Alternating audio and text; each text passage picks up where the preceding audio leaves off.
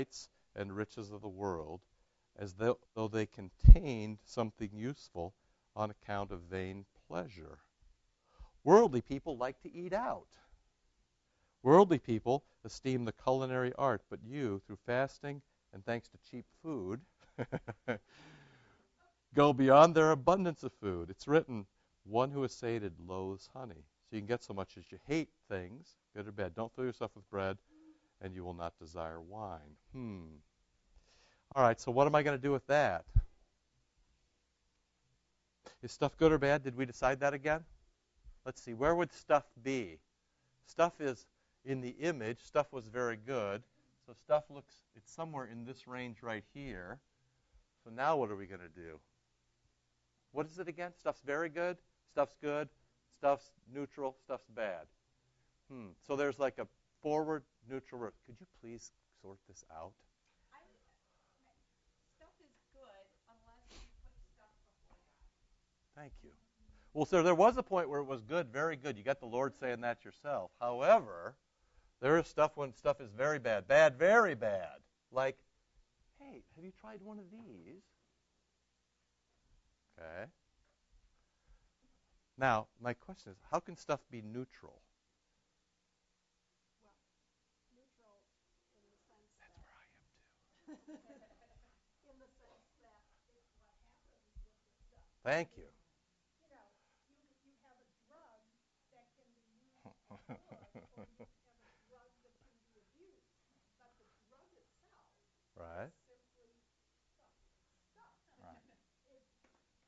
neither good nor bad. It's what's done with. So you don't think Jesus is quite... so he said this with a small smile. Well, this thing, woe to you if you eat at the airport commissary beyond McDonald's on your way to Costa Rica. Woe to you if you actually go to Wolfgang Puck's little pizza place. Woe to you if you're not eating off the dollar menu. Yes? Oh, I love the dollar menu. That's right. Her husband works for McDonald's. I love McDonald's.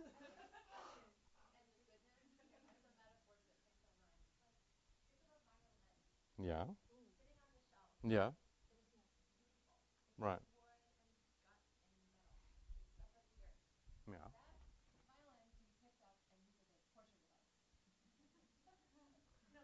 What?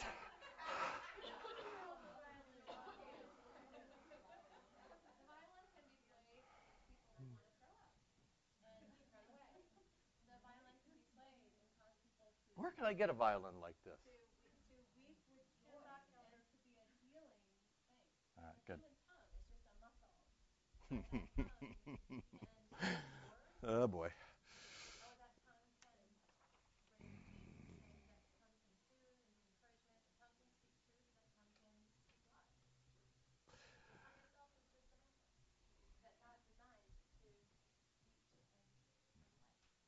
Seduced may be the word there that's most helpful to your argument. And then on the other side is rejoicing. Now, the only problem with saying stuff is bad is, and he became man, is matter matters. I mean, you might as well say Jesus became stuff. And yet, it is correct to say that stuff is ruined. So actually, everybody gets to be right today. It is, in fact, true that stuff is very good. And it is true that stuff is very bad. And it is true that stuff is neutral. So it was great when it was made. It was ruined when it fell. It's pulled back when it's redeemed in Christ. And now it's given to you as a gift, and it depends how you use it. What the women are trying to do who are living out there is trying to figure out how to use stuff. What you have to try to figure out is whether you think fasting is the proper use of stuff. For some of you, you know, it may be. I mean, you have to figure out whether... Well, let's keep going, and then go to the next one. You know, part of the problem is I pulled a very long reading from the Scriptures, but nevertheless, listen to this. So see if you can work on your stuff here. Number 7. So my question for you before you read this is, how would you know? If you had a violin, how would you know whether your violin was a plus, check, or minus? Or if you had fruit in the Garden of Eden, for example, because there actually was some fruit they could eat. So how would you know? How would you know if your tongue was plus, check, or minus. She also said, many are the wiles of the evil one. And immediately, you get the devil as a roaring lion coming to get you. If he is not able to disturb the soul by means of poverty, he suggests riches as an attraction. Isn't that great? Now, I just want to ask you something about your own life. You don't have to, I'm not actually asking you to say anything unless you want, but frankly, I don't really want to know unless you're in confession. But here's what I want you to tell me. In your own life, have you identified particular sins, particular weaknesses? Like some people, sex. Some people, liquor. Some people, gossip. In your own life, have you identified, I'm just asking you, are there 3 or 4 or 5 things that always seem to get after you? Does that happen to you? Shoes. Who said shoes? You? Hey, hey, in the right situation. I just want you to know, Christmas Sharing would love to have your extra shoes. And your extra boxers. All right. That's right. I do remember the year that somebody, the first year I think, gave used toothbrushes to Christmas Sharing. You cannot make this up, okay? That's the sort of thing where you put your head in your hands and you just go, minus, that stuff is bad, okay? It still happens, so yeah. They're just on the way. They need to spend some time with their mommy. Yes, they do. Yep, that's putting the best construction on things. I frankly think those people are crazy, but thank you very much. So here's one thing that I'll just ask you if you notice this in your own life. So you got these things that bother you. Whatever they are. This is opposed to your normal, you get crabby when somebody takes your parking space kind of crabbiness. There's some things that really bother you, like your husband's brother, drinking too much, being gossipy, pick something, and then life goes like this. Have you noticed in your own life, and actually I'll just go under the notion of discernment here, which is what this passage is about. First, do you recognize it when it's there? Can you see it? Can you see in yourself? Can you say, wow, this is my issue right now? Can you say this? This is my sin? Have you learned to do that? That is the most basic confession, which you say, this is my sin. Arlene, question about that? No, I think that at least I feel that I have to ask God to remind me of my sin. Like, for example, I worry about things. Good. Perfect. Perfect. I pray that God will help me understand and eventually realize why didn't I come to Him in the first place rather than trying to do it all on my own. So when you're in the midst of it, can you say to yourself, I'm being serious now, I'm very worried and this isn't best. In fact, this is sinful. Can you say that to yourself? Okay, so just pause there. I just want to ask the next thing then. Worry is such a good one because that gets to all of us. I'm just going to use you, okay? But I don't want you to say anything, but I'm going to use you. All right, so here's the thing. I'm just going to guess you might have one other sin somewhere in your life that bugs you like worry. Don't say what it is. I don't care. Maybe it's not true. Have you ever noticed, though, so you say your prayer and you say to God, hey, I wish, I'm in it. I see it. I'm sorry. Help me, which then amounts to something like this. And actually, I should have drawn this better. It would be better if I had drawn like this, and then some period of. Then, have you ever noticed? I'm just asking you. I'm not saying this. I'm not saying yes is the answer. Have you ever noticed that when the worry diminishes, often your next one comes to bear? Have you noticed this? Next different thing. Now you drink too much, or pick something. I don't know. I don't know what women's sins would be. Here's the thing, I'm just familiar, like Kirby, for example, I have no idea what her, I just don't know. She should have some because the Bible says so, but I just don't see them. So I just have to ask you what those would be, you see. Give me one other sin. Give me a common sin that's innocuous for women. Give me a sin. Gossip, okay. So the first one is worry. okay? You recognize that you're in it. What often happens when you repent of it is it actually does, in fact, ease off, okay? But then what happens next is you might have this lull, but then what happens often is gossip comes. Now, here's the thing. I'm not talking about you're worrying today and you're gossiping tomorrow, but that could happen. What often happens in people's lives is that you have this extended period of worry, 4 months, 6 months, a year. You work through that. You finally come down here, and you might get some time off, and then you sort of move into the next one. And then that one consumes you for a very long time. Has this happened to you or not? I'm just asking, okay? What often happens with people is they can identify 2 or 3 or 4 kind of pet sins or things that are really kind of flaws in their character, and they come to know it about themselves. And then there's the next one, whatever it would be. You want to give me another one or no? Say it? Doubt. Doubt? Okay, good. What, did somebody say control? That's great.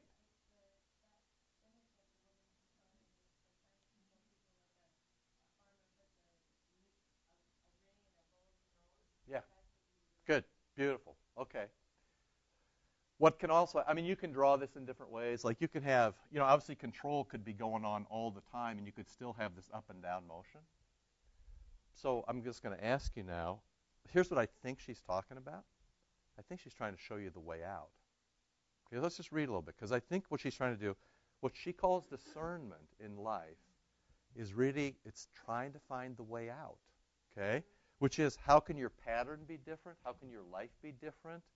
Let me just ask you one other thing. Yes, please.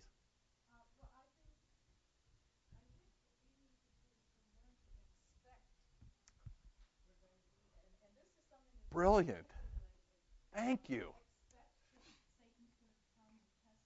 Thank you.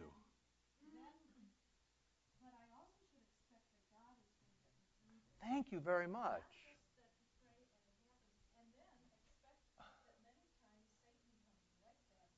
Thank you. Very well done. Now, I just want to push you one more thing. So, again, you can answer or not answer. I don't mind, but I think I know the answer from what you just said. Can you see it coming? Like, can you see this?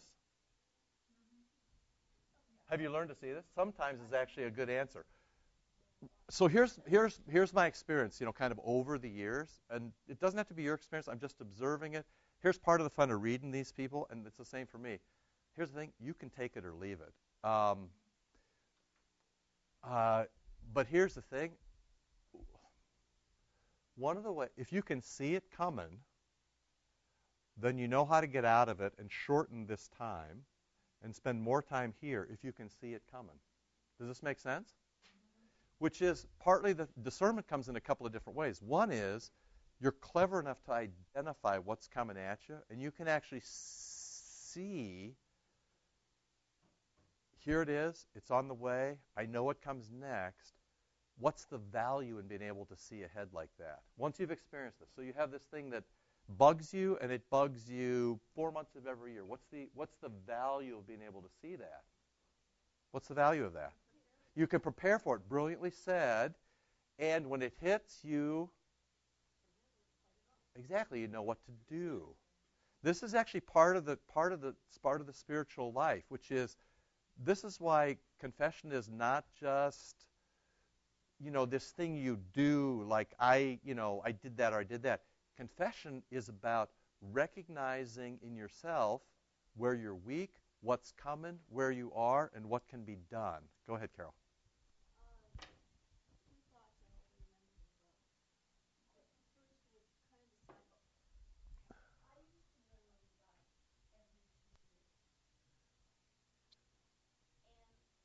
On purpose? On purpose.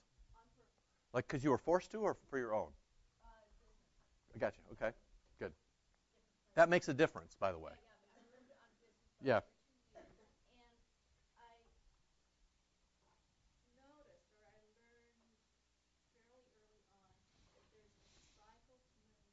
Yes.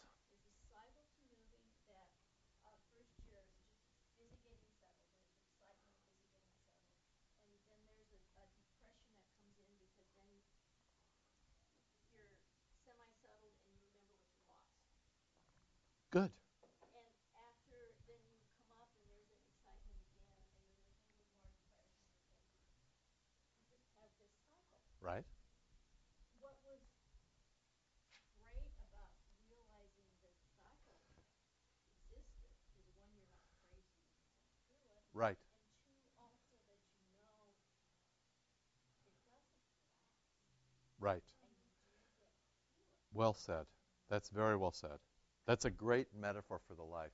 And now I'm beginning to regret my... Go ahead. The other thought. Okay, good. Yeah. And it's about the life, you know, once you believe, okay, well, you believe it. Yes, right. Which kind of fits in with it. Yeah, absolutely. But the idea of Paul, what he's getting at was putting off and putting on. Right. That's exactly right. And putting on takes practice. Exactly right. And again. Because it's not natural. That's exactly it. Thank you so much. That is exactly right. And that same thing can be said for the spiritual life. Let's just, gosh, that's so well done. My only, go ahead. Look at this. So many are the wiles of the evil one. So here's what happens. We get you all baptized. You're made very good. You fall apart. We get you all baptized up, and you're set into a cycle that looks like this. Many are the wiles of the evil one. We put a big target on you. If he's not able to disturb the soul by means of poverty, then he suggests riches. If he's not won the victory by insults and disgrace, let's say that you're the kind of person that actually doesn't care what anybody thinks about you. So if a lot of people line up and say, you're just a horrible person, some people just can brush that off. Think of any good salesman you know, right? I'm serious. I mean, think of any good salesman. They're just like, man, 9 times in a row, and the next time, what do they tell themselves? Hey, every 1 in 10, boom, they just keep going. So if he hasn't won the victory by insults and disgrace, he suggests praise and glory, right? So think of any salesman you know. Yeah, it's the other side, right? That's a difficulty. You think you're good at selling a particular thing. That doesn't make you a good husband or a father, because if you stay at the office and sell things too long, you're actually a bad husband. It doesn't translate. Overcome by health, so he makes the body ill. Not having been able to seduce it through pleasures, he tries to overthrow it by involuntary sufferings. You see this? One way or the other, the next thing is coming. He joins to this very severe illness to disturb the faint-hearted. Hey, guess what? Now I'm worrying. So now I'm sick and I'm worrying, right? And then I get better, but then I still worry about the next time I'm going to be sick. See how this works? Do do do do. But also he destroys the body by very violent fevers and weighs it down with intolerable thirst. If being a sinner you undergo these things, you know, and this is a very early church to medieval thing. This has some use, but you want to be very careful with this. But it does have some use. Even Luther talks about this. Remind yourself of the punishment to come, the everlasting fire and sufferings inflicted by justice, and do not be discouraged here and now. Really, honestly, I hate to disagree with anybody's mother, but... what I probably would remind you of is Christ's suffering on the cross and how that suffering will bear you through to resurrection and to life everlasting. There are things to disagree with sometimes. This is not wrong. In fact, Luther will often say, if you're suffering and you don't know why, you should just remember you're a damn sinner and you probably had it coming. I mean, he'll say stuff like that, okay? I mean, he will, which is not wrong, right? I mean, when you're suffering, probably what you should... One of the first questions you should ask yourself is, did I cause this? So if I drink so much that I get cirrhosis, and now I'm miserable, you know, hey, I caused this. I have something very specific to be repentant of. That's when I caused my own sin. If you punch me in the nose, for no good reason... There could be some good reasons, Maddie. Incense, for example, or... You know, think of one. If you punch me in the nose, if I'm a victim... I say to myself, did I have this coming? And the answer sometimes, on a very rare occasion, is no. Usually I do have it coming. But, you know, you might catch me on a day when I don't have it coming. And sometimes you're just a victim. And you just say to yourself, hey, I live in an evil world, and sometimes in an evil world people get punched in the nose, like just fill in the blank, whatever blank you need to fill in. But the far side, in the first one I need to repent. In the second one I have to say, that's the way of the world. Now, you know, I caused this stir in Bible study, which I have yet to live down, although I tried to clarify it. I at the men's retreat. I hate to even say what I said, but because then it'll stir up again and it'll be on tape, and then I'll get letters, which I get every day. So here's the thing. I'm going to ride one of my favorite hobby horses, is that skills don't always translate. So one of the difficulties I have in the church with lay people who are very good businessmen or lawyers or whatever is, if you have a lawyer and you're being sued, what's your lawyer's first inclination? What's the difference? What do they usually say? You sue them back. Okay, good. So we go to the billing aspect. They don't say anything, but in terms of how things are going to proceed, what do they often say to you? Settle it. Settle it means, what does settle it means? Everybody's a little at fault. Here's the thing, that doesn't work in the church. Sometimes it does, but when it works in the church, we say, you're a lot at fault and you're a lot at fault. But sometimes one person is completely at fault, like a man who beats his wife or is unfaithful to his wife, and the other person is, yeah, you might have some normal stuff, like you burned dinner or you yelled at the kids, but that doesn't rise, the venial sin, the kind of a normal everyday sin, doesn't rise to the level of saying, so you deserve to be punched in the nose or whatever. And one of the problems we have in the church is that we often are too willing to split the difference. And when we do that, we don't recognize victims. Does that make sense? And when we don't recognize victims, then we do them a disservice, because we do not strengthen them to carry on through. Does that make sense? You get what I'm saying to you? Very often it's not. Very often it's not in the middle. Exactly right. Yeah. So this is one place where your normal life outside doesn't always translate into the church. You have to be extraordinarily careful with this. The church plays by a different set of rules. It's not unconnected to the world, but it is in fact different. Okay, so just pay attention. And the thing is, you have to do that in your own life too. So when ills come to you, it's very important for you to say, "Did I bring this on myself?" I just sat with a kid last night, and I said, if you drink too much and you crash your car, if you sleep around to get HIV, if you, if blah blah blah. I went through this whole list of things. I just said, "That's all on you." And you know what? And if it happens another way, then it's not on you. But you've got to be smart enough to tell the difference. And, of course, then my normal thing, which I say to anybody under 25, which is, don't do something so stupid you're going to ruin the rest of your life. Right? Okay. Well, I'll just say it to you, too. I'll say it to myself. But there is, when you have ill, here's the point. When you have ill, really examine yourself and figure out whether you're bringing it on yourself or whether it's somebody else, or sometimes it is something in between, because you won't know how to engage the situation unless you do that, okay? Rejoice that God visits you, and keep this blessed saying on your lips. The Holy One has chastened me sorely, but not given me up to death. This is the difference between Christians and non-Christians. While the Lord will punish you, and I normally use chastise you for that, the Lord will not destroy you. And that's the difference between God loving you and hating you. You may suffer, and at times God may even punish you, but He will not destroy you, because you're baptized, you belong to Him, because the body and blood of Christ is in you from the Eucharist, and He will not destroy you because He will not destroy His Son. He has to destroy Jesus to destroy you. He will not do that, which is a great reason to go to the Eucharist. If you want to be indestructible, go to the Eucharist. It doesn't mean you won't suffer, and you have to try to distinguish your suffering from your destruction. Are you gold? Oh, well, you were iron, but fire has burned the rust off you. I don't know if that actually works. Can you burn the rust off iron? I guess you can if you melt it. If you are righteous and fall ill, you will go from strength to strength. Are you gold? You'll pass through fire purged. Have you been given a thorn in the flesh? Exult and see who else, St. Paul, that is. Oh, it says it there. It is an honor to have the same sufferings as St. Paul. Are you being tried by fever? Are you being taught by a cold? Is it worry? Is it gossip? Is it doubt? Is it control? Just fill in the blank. Indeed, Scripture says, we went forth through fire and water, and yet God has drawn us forth to a spacious place. He's drawn us from narrow straits into wide places. That's the psalmody way of saying you're being really squeezed, and when you come out the other end, everything is going to be okay. Expect the second. That's faith. Expect the second. You've drawn the first lot. Expect the second. By virtue, offer holy words in a loud voice, for it said, this is basically keep saying your prayers, I am afflicted and in pain, This share of wretchedness will make you perfect. It doesn't mean it makes you perfect. At least I'm going to gloss the text. It doesn't make you perfect in the sense that you make yourself perfect.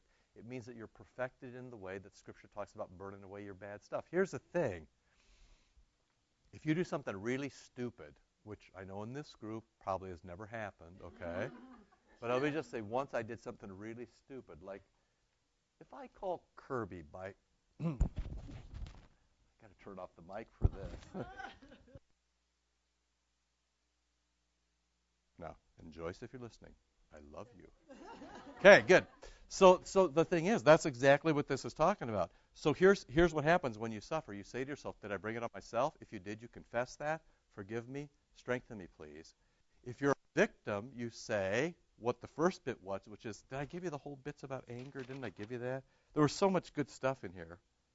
Gosh, this is all in the end about anger, where she says, anger just doesn't do you any good. Yeah, so if somebody does it to you, don't be angry. What good does being angry? You touch anger, you make yourself angry, you hate somebody else. That doesn't do you any good.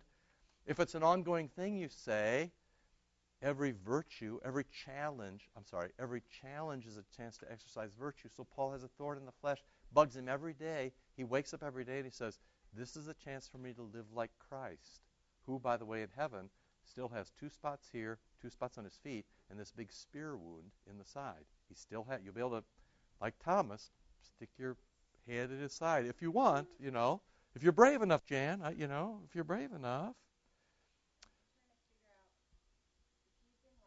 Yep.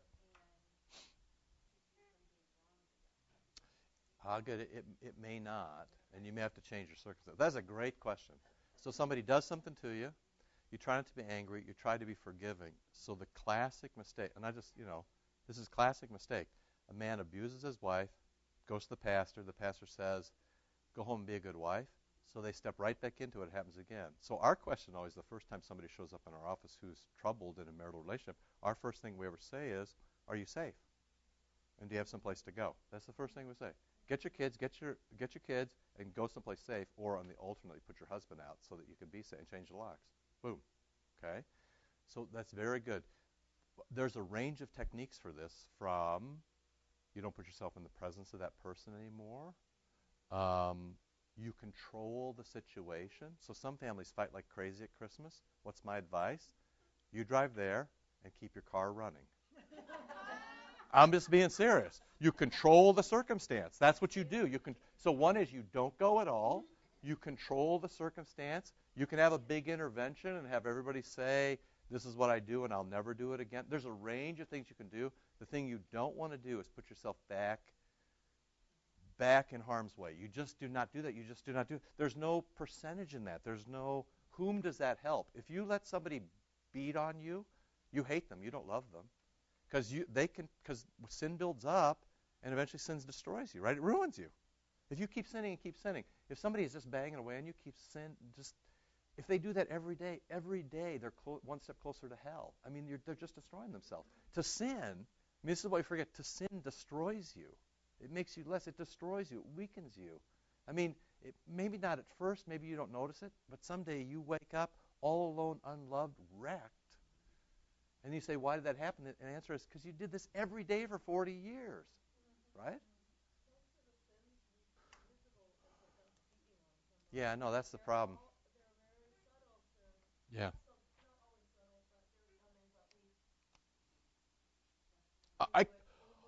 I couldn't agree with you more. Actually, more blood and guts in many situations would be more valuable. More blood and guts in many situations would be more valuable. Because a word doesn't make you bleed, but it's just as painful, right? I mean, this is your thing about the tongue. I mean, James, the Gospel of James, you can ruin somebody with a tongue. They don't bleed. And here's what happens. Here's the thing. This is great. If you're out in the parking lot bleeding, what's the value of that? It's the last thing we're going to do, and then we're going to go home. But what's the value of that? Somebody sees you. Do they argue about whether you've really been hurt or not? Do they say, what did you do to bring this on yourself? Is it something that you said? Here's the thing. One thing about blood and guts is it's subjective. I mean, people see it. They dial 911. They put pressure on. They don't stand around and say, Did you take the knife and stick it in? Are you sure you didn't slip? Was there really another person? You know, they don't do that. But with a tongue, what do people say? Are you sure you heard it right? Maybe they didn't really mean it. Words can't reach sticks and stones. It was a bad day. That is rubbish. Yeah. That's the Hanson way. That's good. Yeah. You do break people, right? All right, here's the thing. We're only halfway through what I want to talk about, which is fine. You can take this home and read the rest of it. There are three things I want to talk about on the heels of discernment. There's at least two things I want to talk about next week, which is one is, I'll just give you the clues what I'm aiming at. Somebody said it earlier. It was very good. I want to talk about how ritual changes pattern. Okay? That's what I'm talking about next time, how ritual changes pattern, which is what is it that you could do to alter that pattern, okay? So that's important. Ritual changes pattern, especially divine ritual. So, I mean, you know where I'm going with this, which is every time the Eucharist touches you, if you change your pattern, your life changes. So if Jesus touches you more rather than less, your life changes. That's a completely Lutheran thing, means of grace. We attend the means of grace because they change us. That's one. And then I think we really need to talk about who should be a teacher, because I want to. This is not about. This is not about all everybody becoming a master. They're gonna in what you have here. It's going to talk about masters, elders, and students, which is a very different model than the church has. And this is not about. This book is not about everybody aspiring to be a master. This book is about finding your place as a student. Because the book will say two things. One is, contra to how we do it here, most masters, if you come to study with them, they say, go away. Do you ever see, Pastor Gandy reminded me about this morning, but do you remember Name of the Rose? Anybody ever, did you see the movie? Read the book? Do you remember when people would come to the monastery, what would they do? They'd open the door, and what would they do? Do you remember? Anybody remember? Long time ago, I know. First they go away, then they quiz them. What are you doing here? Where you been? What's your story? Why would you want to come in here? Do you know what we do here? I mean, think about if the church was like that. That's how the church was early in the church when they dismissed people. The door is the doors. They'd drop the pin in the door and not let anybody in who hadn't been initiated, who hadn't been baptized. That's a very different way of running the church, and it recognizes this. I'll leave you with this last one, number 14. Those who are great athletes must contend against stronger enemies. Everybody's not, I mean, I'm not Michael Jordan. I'm not LeBron, you know. Now I can show you some clippings from my past. However, I'm not LeBron. So, you know, everybody has to, this is about knowing yourself, knowing your level, knowing where you are, knowing what you can bear. And it's not about everybody aspiring to be masters. In fact, masters don't aspire to be masters. They give themselves into something, and one day they wake up, and that's what's happened. And when people come and say, I want to be a master too, they say, who the heck are you? You should probably go away from me. One of the things it says here is very few mothers would take on followers. Okay? It's like rabbis. Rabbis didn't take people on easily. Here's the thing. The church is so, well, no. I was going to say the church is so stupid. The church isn't stupid. The way we do church is so stupid. When Jesus found 12 disciples, did he find them or did they find him? What does the text say? What does it say? He found them. He picked them. And you don't get to come along unless he picks you. You might actually kind of just muse on that a little bit, what that means.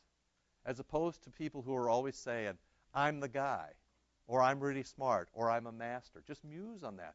That's not the Christian way. That's not in Scripture. It's not why it's in the church now. I have no idea. Maybe because, you know, you can make a lot of money if you're on Channel 68, but that's not the deal. Okay. I know. Actually, and I don't. I saw that, and I read it, and I don't rejoice in it. That is wrong on so many levels. You saw this at the Crystal Cathedral declared bankruptcy. There's been this huge rift between the dad and his. Like, the whole place is blown up, you know. And it's what's so sad about it is that it's blown up at every level: families, management, congregation. It's just like you never wish ill on anybody, and don't ever rejoice in anybody else's pain. So.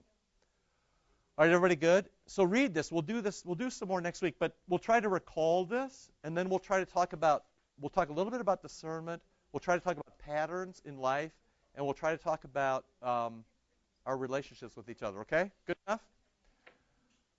Love you. All right, let's pray. Lord, remember us in your kingdom and teach us to pray.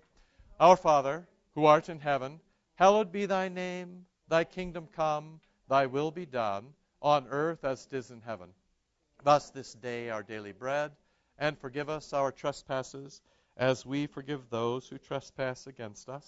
And lead us not into temptation, but deliver us from evil. For thine is the kingdom, and the power, and the glory, forever and ever. Amen. Thanks so much. It's good to be back with you. See you. Okay, love you. Don't forget to mark Christmas sharing.